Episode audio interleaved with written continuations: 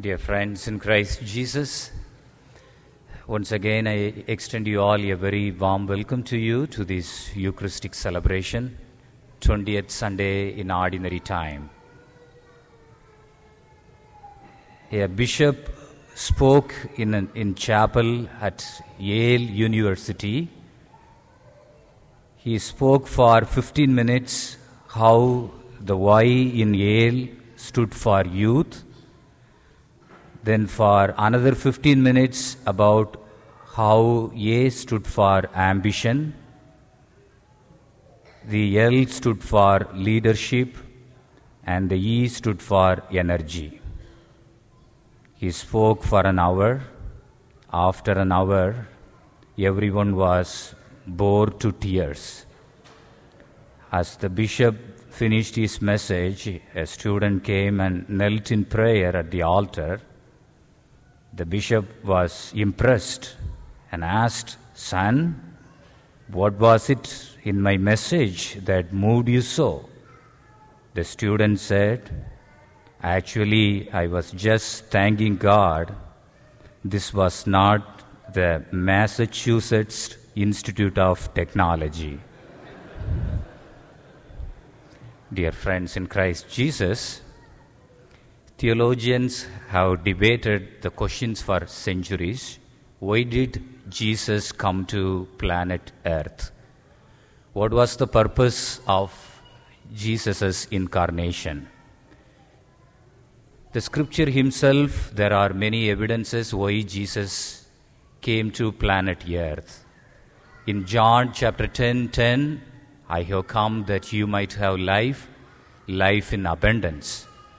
Again in Luke 19:10, the Son of Man has come to save, to seek and save that was lost.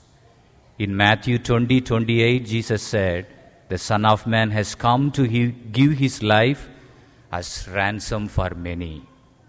In the gospel today, Jesus said, "I have come to bring fire on earth."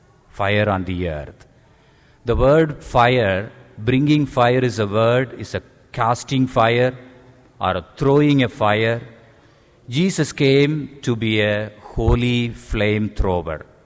The fire he is speaking is not a literal fire, it is a spiritual fire. He is speaking of the burning, exciting, dynamic presence of God in the lives of people. In the, in the homily today, I want to show you from Scripture what this fire is and what it can do in our life. First and foremost, fire, God's fire, it illustrates His dazzling presence. God sometimes He revealed through physical representation, that is called theophany. Fire is the most common theophany. Throughout the scripture, we witnessed how God appeared to people through fire. When God appeared to Moses, he spoke out of the flame of a burning bush. When Moses was receiving a Ten Commandments in the Mount Sinai, again there was a fire. When Prophet Elijah, when he stood on Mount Carmel, he called on God to send down fire, and God showed up and burned up the sacrifice. And then on the day of Pentecost, the tongues of fire came upon the apostles, and they were filled with Holy Spirit. And throughout the scripture, we see fire illustrates, represents the dazzling presence of God. And now, Jesus, when he said, I came to earth to bring fire upon this earth, he wants to fill our lives with the presence of God.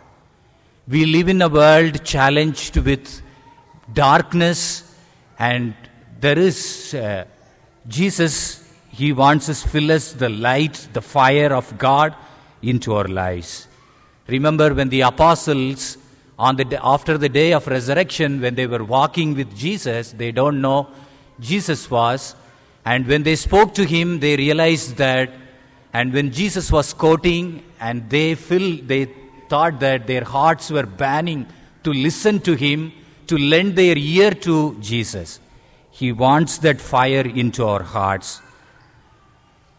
My dear friends, the God's fire generates and what it can do in our lives.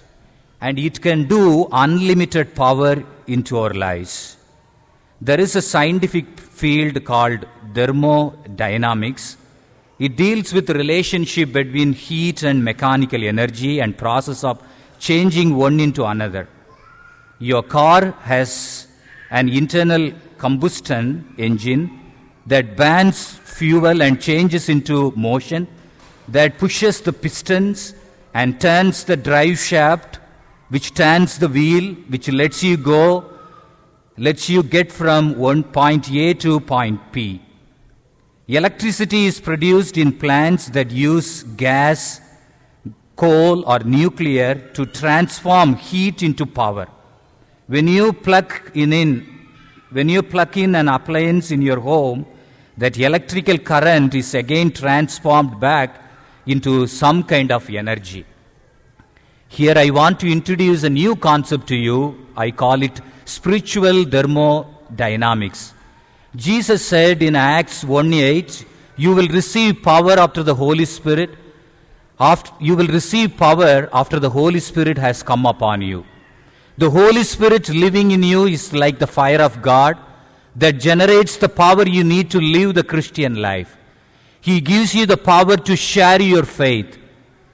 He gives you power to forgive people who have hurt you. He gives you power to love unlovely people.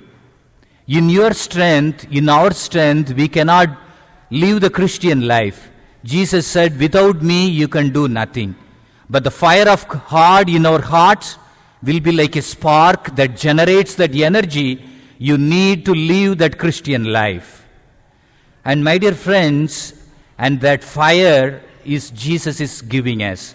The fire to love our enemies and fire to, to share his faith.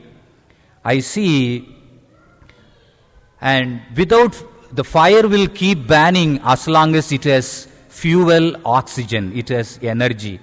But when it runs out of energy, it will go out. God is eternal, but the power He provides us is not something we cannot take it for granted. It's always being there. We must tend the fire in order to keep it burning. There is a great lesson we can learn from fire on the altar of the temple. God gave this instruction in Leviticus chapter 6 12. The fire on the altar must be kept burning. It must not go out. Every morning the priest is to add firewood and arrange the burnt offering on the fire. If you don't tend the fire, it will simply ban itself out.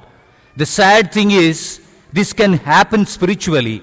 At this point, I want you to stop for a moment as you ask yourself a very important question.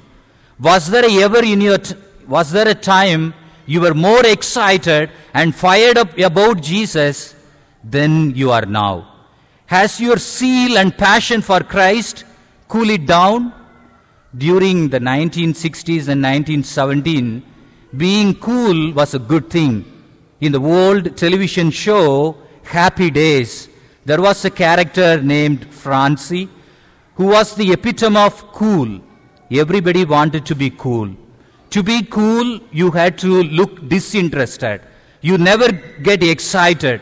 You never really become passionate about anything. You never got in a hurry. You always kept one hand in your jeans and looked bored most of the time. You were just cool man. The problem is we have too many cool Christians. Paul said that he was fool for Christ and we are trying to be cool instead of fool for Christ. We have replaced that fiery, dynamic Christian life for some kind of dispassionate, mediocre substitute. The apostle Paul wrote in 1 Thessalonians chapter 5, 19, do not put out the spirits of spirit's fire. Have you done that? Spiritual favor and fire can be extinguished by simple apathy. That's why God told the priest it was daily discipline to keep adding wood to the fire to keep it burning. If you neglect prayer, Bible study, your quiet time, your regular fellowship with other Christians, the fire will go out. You don't lose your salvation, you lose the joy of your salvation. You lose your seal, your edge, and your favor.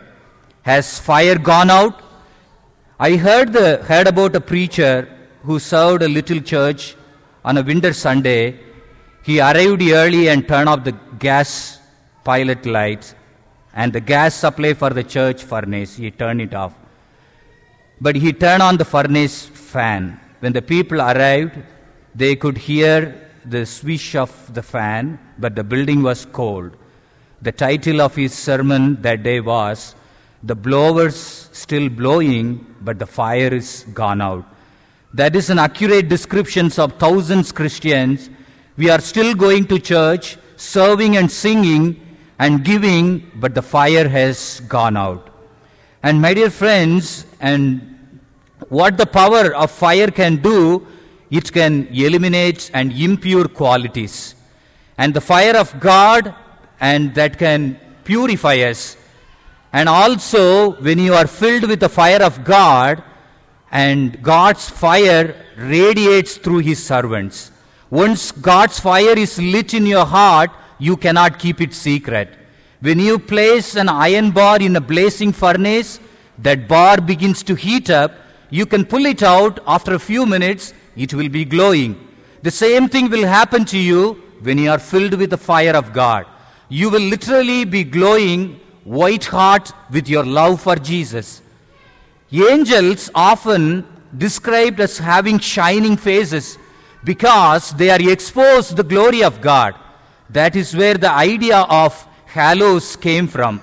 When Moses saw the afterglow of God's glory, his face shone like he had been out in the sun for days.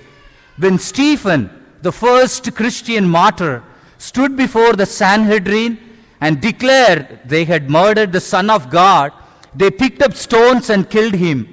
But before he died, they said it looked like his face had been the face of an angel. When you have got this fire, you cannot keep it inside. Prophet Jeremiah he was a powerful testimony in the first reading today. He wrote, His word is in my heart like a fire, a fire shut up in my bones. I am weary of holding it in. I, indeed, I cannot. Today, the church celebrates the feast day of Maximilian Kolbe, who, who gave of his life for someone, who took his place in the place of someone to give his life. And his life was filled for Christ his life was filled for love for others and love for Christ. And my dear friends, let me ask you again. Jesus came to this planet Earth and to fill this earth with fire. Fill our hearts with fire. Has this fire gone out in your heart? Are you known as glowing witness for Christ? Are you more concerned with being cool than red hot for Jesus? The fire can go out.